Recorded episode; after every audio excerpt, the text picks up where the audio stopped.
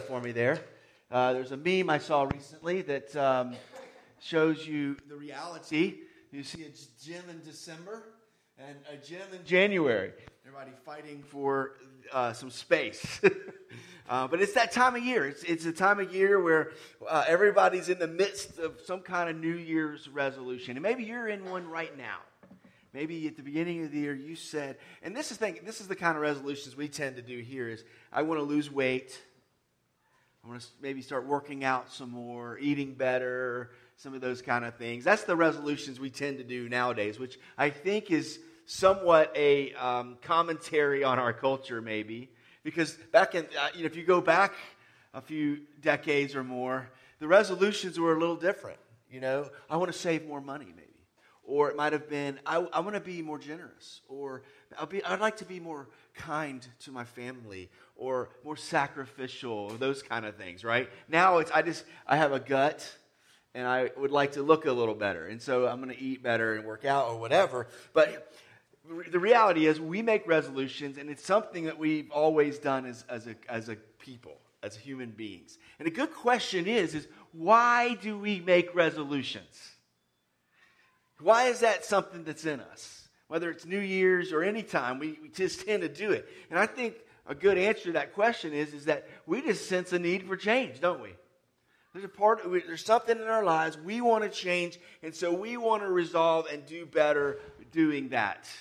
But here's the, the catch with resolutions for many of us is they're hard to keep, aren't they? Like, I mean, resolutions tend to you know, you, I saw another meme that showed um, that showed um, on one hand, you know, December empty gym, and then January first the gym is full. January second it's empty again, right? Because we, it's really hard to keep resolutions. Resolutions are just kind of be known to be broken, you know. It's like, oh, well, it was just a resolution. But why is it hard, so hard, to keep our resolutions? Why is it, maybe a little deeper question, why is it so hard to see lasting positive change in our lives? That's a really good question, isn't it? Well, what Paul here is, is pointing out to us and challenging us with is an offer to lasting, positive, powerful change and transformation in our lives. And, and he, he basically says that real change occurs when we put off the old self and put on a new self. And so let's look at that. Because this, I think, is the, the heart of what real change really becomes and can become for us as people. And so he says, put off the old self. And so the good question is, is what is he talking about, put off old self? What does he mean by that? And so look with me in verse 17. He says, Now I this I say and testify in the Lord. Now he's saying what he's saying here is what I'm talking about here, this isn't optional, by the way. So he's this isn't like, hey, this is a friendly suggestion. Okay, so he's adding to, I'm saying this, but I'm also saying this as God's apostle. I've been sent from God to tell you and communicate with you. And he's particularly pointing that out here, okay, just so y'all know. That you must no longer walk as the Gentiles do. Let's stop again. Who's the Gentiles? Okay? They were basically anybody that wasn't a Jew, and in this case, it wasn't anybody who was a follower of Jesus. And, and in particular, it's the Greek culture that this church lived in. He's writing to the church in Ephesus. They were Greeks. And he's saying, don't live like the culture around you. Don't live like the world around you. And then he goes on to describe who these are. Okay, don't walk as the Gentiles do in the futility of their minds because they are darkened in their understanding, alienated from the life of God because of the ignorance that is in them due to the hardness of heart. They have become callous and have given themselves up to sensuality, greedy practice of every kind and impurity. Okay? And so he's saying, don't live like them. Now, I don't think he's just trying to single out the Gentiles or the Greeks, in, in particular, the, the Greeks in Ephesus or whatever. He's saying anybody outside of Christ, anybody who hasn't known God, don't live like them anymore. Don't continue walking. And he notice how he says this, okay, that you, you must not live or walk like they do. And I believe that would that would you would include the people sitting in this room. Because it's God's word for us. So he's saying we shouldn't live like we used to live. Now, it's very easy um, to immediately go to the thoughts of just the worst people you can think of. And, in some ways, the way he describes this would take you there, right? He, he says, you know, walking in the futility of their minds, darkened in understanding, alienated from God and their ignorance and so on, and moves towards sensuality and so on. But he is basically saying anyone who doesn't know God is separated from God and therefore is in a pattern and a life that moves them in a certain direction. So, but here's the one of the things you need to understand about what he means by the, the, the Gentiles. If he's, if he's referring to, as an example, the Greeks, they were actually, at times, very religious people. They worshiped gods. They had, and they were also very often very moral people. Now, some of the Greeks were just straight out hedonists. In other words, their whole goal in life was pleasure. But there was also the Stoics and Epicureans and others who they, they had morals and they had certain value systems and so on. And so he so in one sense he's saying the moral religious Gentiles, but also those who are just going off and doing anything and everything all over the place. So in other words, what, what Paul's here is saying is he's not pointing us here to just living moral lives for the sake of moral lives. Okay? It's very easy to say, oh, he just wants us to, to start living a good life. You know, and if you just live a good life, then you, you're good. And he's not saying that here. So we have to be really careful there. Because just like what Jesus taught us in the parable of the lost son. Some people call it the prodigal son. Y'all, y'all know the story where a, a, son comes to his father and, and asks for his inheritance, and he, and he leaves home and he goes off and he squanders all this money in wild living. And then he comes to his senses and he comes back to the father, and the father shows him grace. But the older brother, and it was really the point of the parable, the older brother is there and he's angry that his father would show grace to the son who's come home. Why? It says, because I've slaved for you. I've worked for you. And the point of that parable is, is that both the lost son, the younger son, and the older brother who has been there working slave, both of them are far and apart from the father. And so what he's saying here is don't walk like the Gentiles. How did the Gentiles walk? It tells us here. Okay? It says, in the futility of their minds. The futility means pointlessness, meaninglessness. In other words, their, their minds just don't, where they're headed and what they're going to has no meaning. Okay? And it says they're darkened in their understanding and they are alienated from the life of God because of the ignorance that's in them due to the hardness of their hearts. What he's saying here, to walk like a Gentile is to walk apart from God in your own merits, in your own strength, and your own will. And that is, in his idea here, pointlessness, futility. But let's, let's um, Tim Keller brings this out in a really good way. He's a pastor in uh, New York. He talks about it in this sense. He's like, if you are not, if you are separated from God, everything you set out to do, everything you seek in your life will be taken away from you. And that sounds really harsh. But think about it. Say, he uses the example of love. Think about love. Think you've been seeking love and maybe you have found it. Let me tell you, that will be taken away from you. Either you will be taken away from that person, that person will be taken away from you eventually in your life. Or maybe it's, you know, success. Maybe it's all these things that we look for in life will be taken away from you. And so it is a futility, it is a meaninglessness, it is a pointlessness to it. Okay?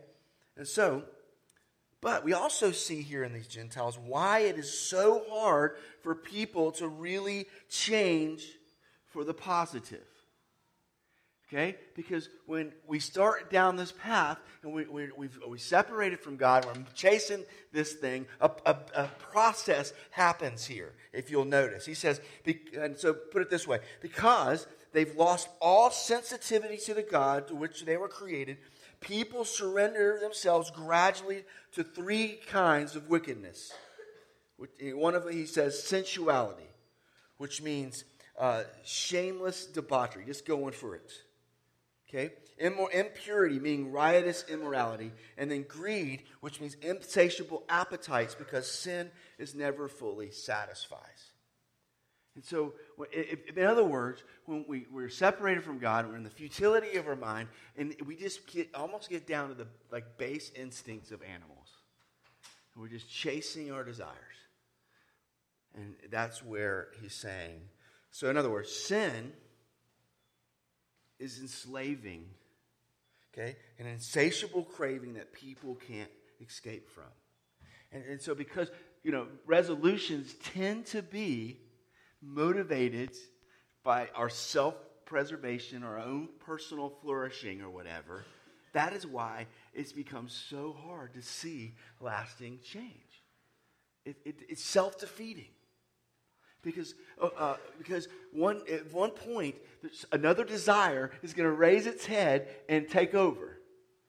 You know, it's like, I want to look good, but eventually, that hamburger or that donut at church is going to look better than the idea of having, you know, a washboard abs or whatever. That's the way it works. Okay? But worst of all in this is, in terms of the old self, is that he describes them as separated from the life of God. And so he says that something has to happen. We have to have put off the old self. Okay? So, secondly, he then, on the flip side of that, he says that we should put on a new self. In other words, he in other words, he, um, what does that mean then? So, what does it mean to put on the new self. And, and probably the best phrase to describe this is down in, uh, excuse me, uh, down in verse 22. It says, to put off your old self, which is on, uh, actually, 24, excuse me, and put on the new self, created after the likeness of God in true righteousness and holiness. And so he's, he's contrasting the new self with the old self. The, the, new, the old self was foolish. And, and, and the mind was darkened. There's a sense of ignorance because it's denying the Creator, denying how we've been made, denying our true purpose for life and living and so on, and instead has moved in, and denied those things and moved into futility and a darkness of mind. And in here we see a mind that is, de- that is uh, determined and pointed to truth and reality. A, a, mind, a person that is, knows that they are created by God and redeemed by God. Okay? And so he's contrasting these selves. Okay? But notice he's using the phrase put on, put off. And that's an important phrase that we need to understand here because the idea here is clothing. It's the, the, the Greek phrase here is a phrase that means to put on clothing or take clothing off. It's a very common idea, right? So it's easy to see. So he's saying, take off that old, stinky, nasty garment and put on a new one. We've done that, right? If you've ever gotten muddy or, or dirty or whatever, you've taken those clothes off. Um, it reminds me of one time when we were living in Columbia, South Carolina. We were um, the toilets and stuff were backing up, you know, and so I'm trying to work on this without having to cause a, you know, pay, pay a plumber is what it was. It was like DIY plumbing for me, which is not a good scenario here. Well, so my thought was maybe it's just some toilet paper, some stuff stuck down in there somewhere. So I start flushing toilets and trying to get water to go down just to flush this thing out. Nothing is working. And so then I realized down at the road, there is one of those um, caps that hold, that the cover, supposed to, or it's not cover, but it's, the, it's a clean out down by the road. And so it has no cap. So I'm thinking, well, maybe it's because I, I can't get enough pressure to get this thing flowing. Y'all with me now? And so I went to Home Depot and bought a cap and put it on there and started flushing and getting, and, and so I was going to, and it wasn't working. So stuff's still backing up. So I went down there and I was going to open this thing back up and check what's really going on. And I opened this thing, and all that pressure I had been creating came out violently all over me. As you would imagine, all the things that go down a toilet had just come out of this thing all over me.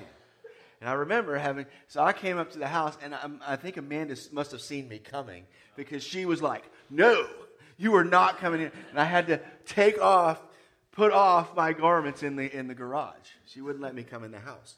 And that's the idea he's putting on here, you know?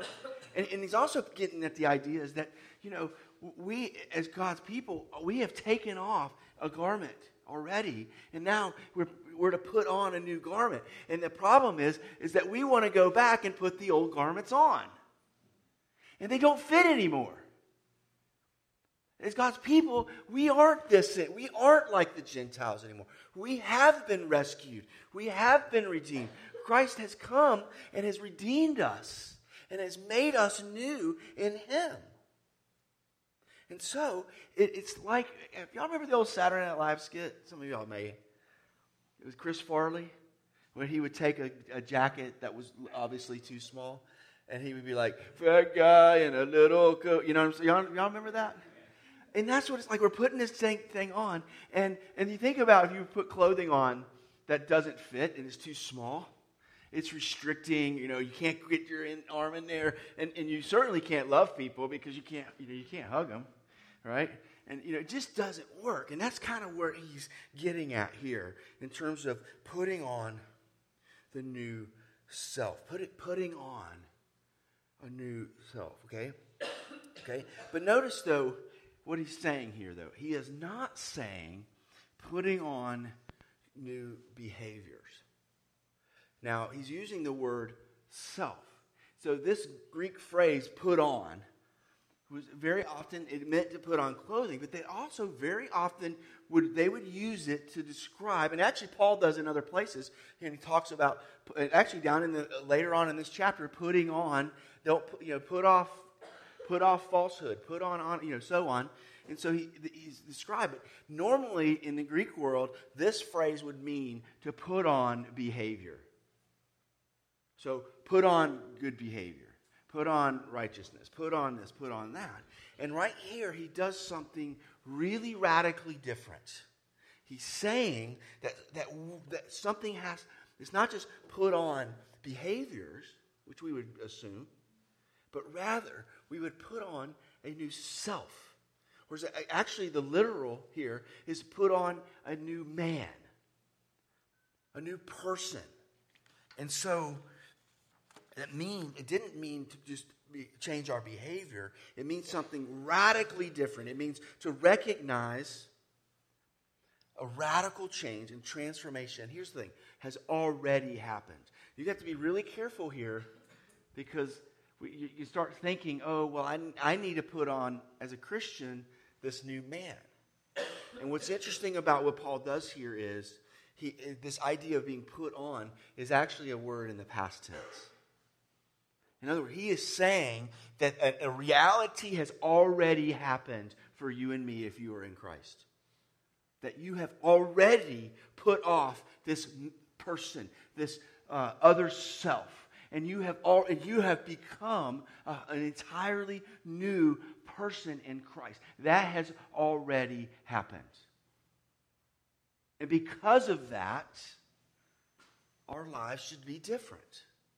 Do you see, that, see this? He, he want, he's pointing to a reality here that we need to understand. That um, it means to recognize that a radical change and transformation has already happened. So, there's an illustration of uh, the, it was St. Augustine who lived a long time ago. Well, St. Augustine was, was a man who uh, was, you know, he lived in wild living and would be with women and other people and just lived in a, war, a life of debauchery. And he came to know Christ.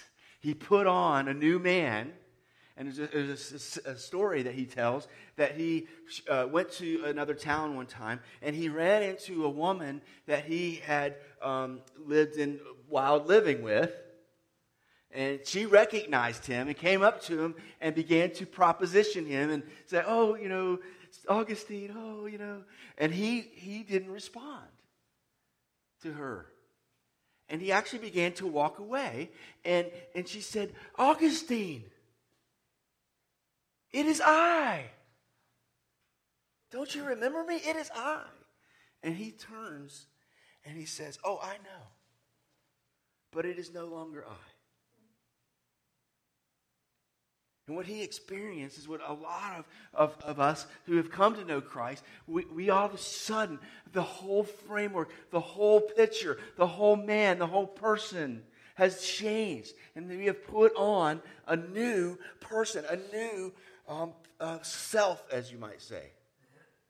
And so, and this is why the, the Bible talks about if you receive Christ in faith, it's not just you, have changed uh, uh, your belief system. It's not that you just you've begun to change a moral code, which most people would take. If you're if you're here, you're not a Christian. I have so many times run into people who their view of Christianity is just a belief system that gives you a new moral code, a new way of living, and it does. So you'll see if you if you read on in this chapter, he begins to add on to these things. But you have to go through these verses first. He's saying, don't walk like the world. Why? Because you have put on a new person. You are no longer that same person anymore. So stop trying to go back to it. I, have heard it described. So one commentator put it this way: "Is it's like we, we were in uh, we were in as as when we, we were as Gentiles, we were separated from God. We didn't know it. It's like asking a fish to describe water. you can't do it. And so we were enslaved in the stinky, nasty old prison. And in Christ has slung the gates open, and we come out, and you look back and you say, "Oh my gosh." How did I live like that? How did I think like that? How did I? And this was Augustine experienced, right? All of a sudden, a new self. But when, when, when the fears of life come, when, when, uh, when the desire comes along, we, we sometimes want to just refuge back in that stinky, old, nasty cell. And, and, and sometimes we need other people, maybe. Or we, we, sometimes it's God to just drag us back out of there into the light. And so we are no longer know those people. And so Paul tells us right in the middle of these verses what we are to do. So and how this is to happen. How are we to live in this reality? And he goes on to say this. He says, um, that, that's not the way you learned Christ. So don't walk like the world. Don't live the way they live. Okay? And he says, because that's not how you have come to know Christ. Assuming that you've heard him, by the way. That's, he's assuming that. Uh, assuming you've come to know him. And, and, and so he's leaving that open. And I will too. Can assume that anyone in here is really given their heart and lives to Christ. Okay? But we were taught him, and the truth is in Jesus. We were taught. And what that meant was, in the past, Because if you've come to know him, you've put off the old self and you've put on the new self. Okay? And here's the thing. Now, this is where the present tense, this is what has to continue to happen in our lives. And to be renewed in the spirit of your minds. Renewed in the spirit of your minds. Now, here's a, a phrase that Paul uses that is strange throughout the Bible. There, there, there's a, a lot that describes uh, that the word spirit is used a lot. And so some would say, well, maybe this is referring to the Holy Spirit of our minds. Okay? But the Holy Spirit is never referred to in this way, in any other way. You know, definitely it talks about the Spirit of truth, the Spirit of righteousness, and so on, the Spirit of Christ, so on. But here's the Spirit of mind. And, and so a lot of, most would begin to say that this really is about kind of the overarching spirit or the overarching trajectory of our hearts and minds.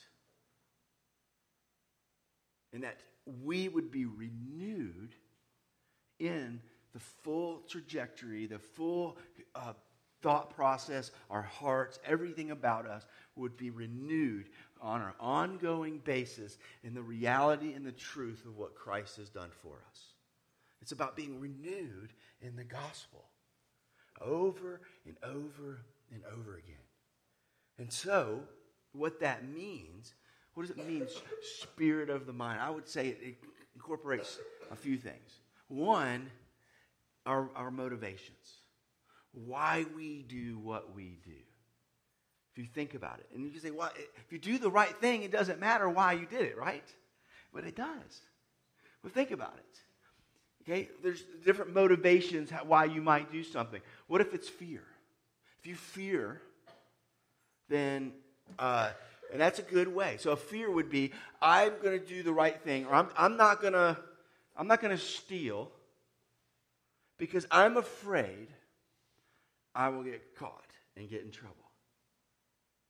And that's fine until there's a day where um, nobody's really there. And there's no way you can get caught. Then your moral to not steal goes out the window. Think about it. Or that other one might be pride. Well, I don't steal because we're, I'm a good person. You know, and, uh, you know, that's what we do. Right? And the problem is, one day, the, the, the, thoughts or the, the thought of stealing or whatever else might be a better idea. It might be better. You know, this might outweigh the benefits of looking good. And that's the problem. So when, we, if, when we're in Christ, we're to renew our motivations, but also our identity. Who are you? Why do you do the things you do is, is grounded in who we are. Okay, and then lastly, then I want to I want to hanker on this one just a little bit. Our source of truth, or how do we decide what's right and what's wrong, what we should do and what we shouldn't do? And this is a big issue because uh, the, the, to live and walk as the Gentiles do, that they basically decided what was right and what was wrong, what they should do and shouldn't do. And this is what Paul, I think, describing the futility of their minds, the darkening of their minds, is that they become the arbiters of truth. They become the ones who decide what truth is. Now, you're saying, oh, I'm a Christian. I, the Bible tells me what's right and wrong. Are you sure? Are you sure about that? Because very often it's easy for us to come to God's Word and either omit things we don't like or try to skirt around things that are uncomfortable or un, uh, you know so on with us. And so and so here's the thing is because I, I, really I've heard Christians say this.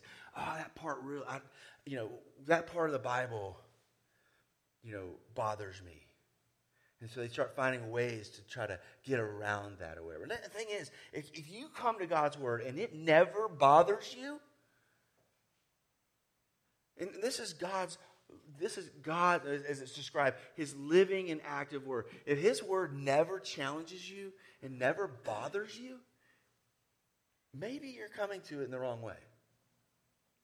Because it's, it's His word. It's like if you're in a marriage and that living person never challenges you, never bothers you, you've got a problem in your relationship. Just want to say that. okay? Because that's the point of it. A living relationship challenges you. And so your God might be a cardboard cutout of a God that you want, of your design. And so, as God's people, we need to be challenged and, and be renewed by His Word that would actually challenge us. And so, we are to be made new in the attitudes of our mind. And so, if you this morning aren't sure, or you're pretty positive, you've never put off that old self and never put on that new self, let me invite you. It is done by receiving the free gift of what Jesus has done for us on the cross. By believing that and trusting it. That is, and, and, and we're told that in that you would be born again, made new, made a new person with new motivations, new identity, and even a new, uh, a new truth. Okay? But, uh, so, believers, are you living in the reality that you are made new? That you're, you're a new person? Are you going back to the little, to the little prison? Are you, you know, putting on the clothes, those stinky, nasty old clothes that don't fit anymore? Or are we li- being renewed in the spirits of our mind regularly? Let's pray. Heavenly Father, we thank you for your truth.